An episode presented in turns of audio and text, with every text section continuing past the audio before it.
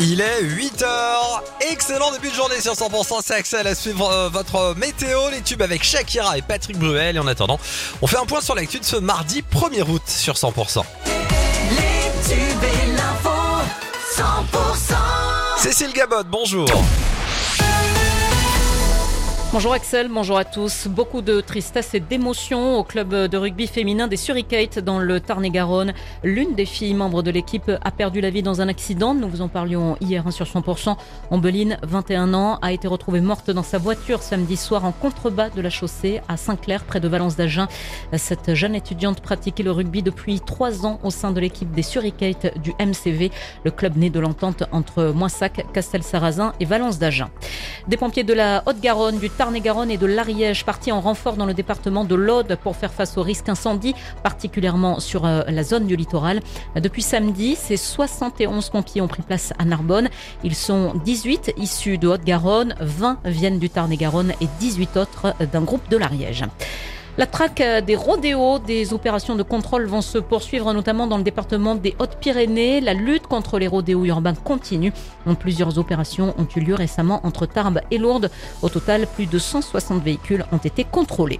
Le CHU de Purpan à Toulouse s'organise pour la période estivale. Comme chaque année, de nombreux soignants partent en vacances. Certains services d'urgence sont donc dans l'obligation de fermer partiellement, notamment le week-end et la nuit par manque de personnel. Un problème d'autant plus important avec la hausse de fréquentation au CHU de 30% par rapport aux années précédentes. Le docteur Béatrice Riu-Poulenc, vice-présidente de la commission d'établissement et responsable de la commission des hospitalisations du CHU de Toulouse, est consciente de cette difficulté à gérer ces périodes de crise, mais elle affirme être aidée et prévoyante sur les échéances à venir. On l'écoute. Ces fermetures de lits, c'est pas une nouveauté. On ferme des blocs l'été pour donner les congés aux soignants. Au CHU cette année, on ferme moins de lits que l'année dernière. Entre l'aide institutionnelle, les médecins, on ne pourrait pas travailler sans infirmiers, sans aides-soignants, donc on a besoin de tout le monde. On est obligé quand même d'être particulièrement vigilant. Le week-end, il y a une cellule qui veille et qui est là pour essayer de parer aux difficultés. Et cette cellule, elle est en interaction avec avec l'ARS et avec les médecins qui sont là pour essayer de nous, nous aider à trouver des solutions. Le docteur Béatrice Riu-Poulenc pour le CHU de Purpan à Toulouse.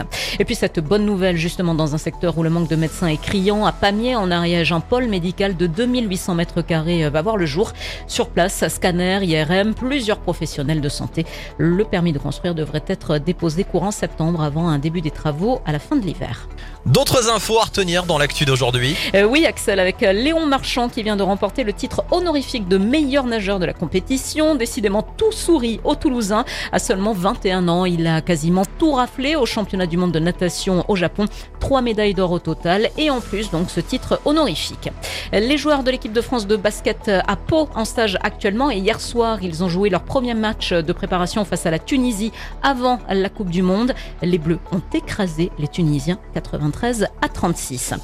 Le saviez-vous, Axel? Il existe euh, des championnats du monde de cake design. Ce sera cet automne et une albigeoise va y participer. Elle va représenter la France. Sandy Belkacem vient de remporter le premier prix de Cake France avec sa pièce montée de 4 étages sur le thème d'Alice au pays des merveilles. Et l'œuvre est d'ailleurs exposée dans la vitrine des délices de Champollion à Albi. Merci d'écouter 100%. La suite du journal avec Cécile Gabod. Après deux sursis pour cause de valse des prix dans les magasins, la fin de l'impression systématique du ticket de caisse en papier entre en vigueur aujourd'hui. Mais il sera toujours possible de le demander. Et puis cette mesure qui entre également en vigueur ce mois-ci et qui aura un impact direct sur votre porte-monnaie, c'est le coût de l'énergie. Les tarifs réglementés de vente de l'électricité augmentent de 10% à partir d'aujourd'hui. La hausse concernera l'ensemble des ménages. Et puis quel accueil au JDD pour Geoffroy Lejeune, nouveau directeur de la rédaction. Le journaliste marqué à l'extrême droite prend ses fonctions aujourd'hui.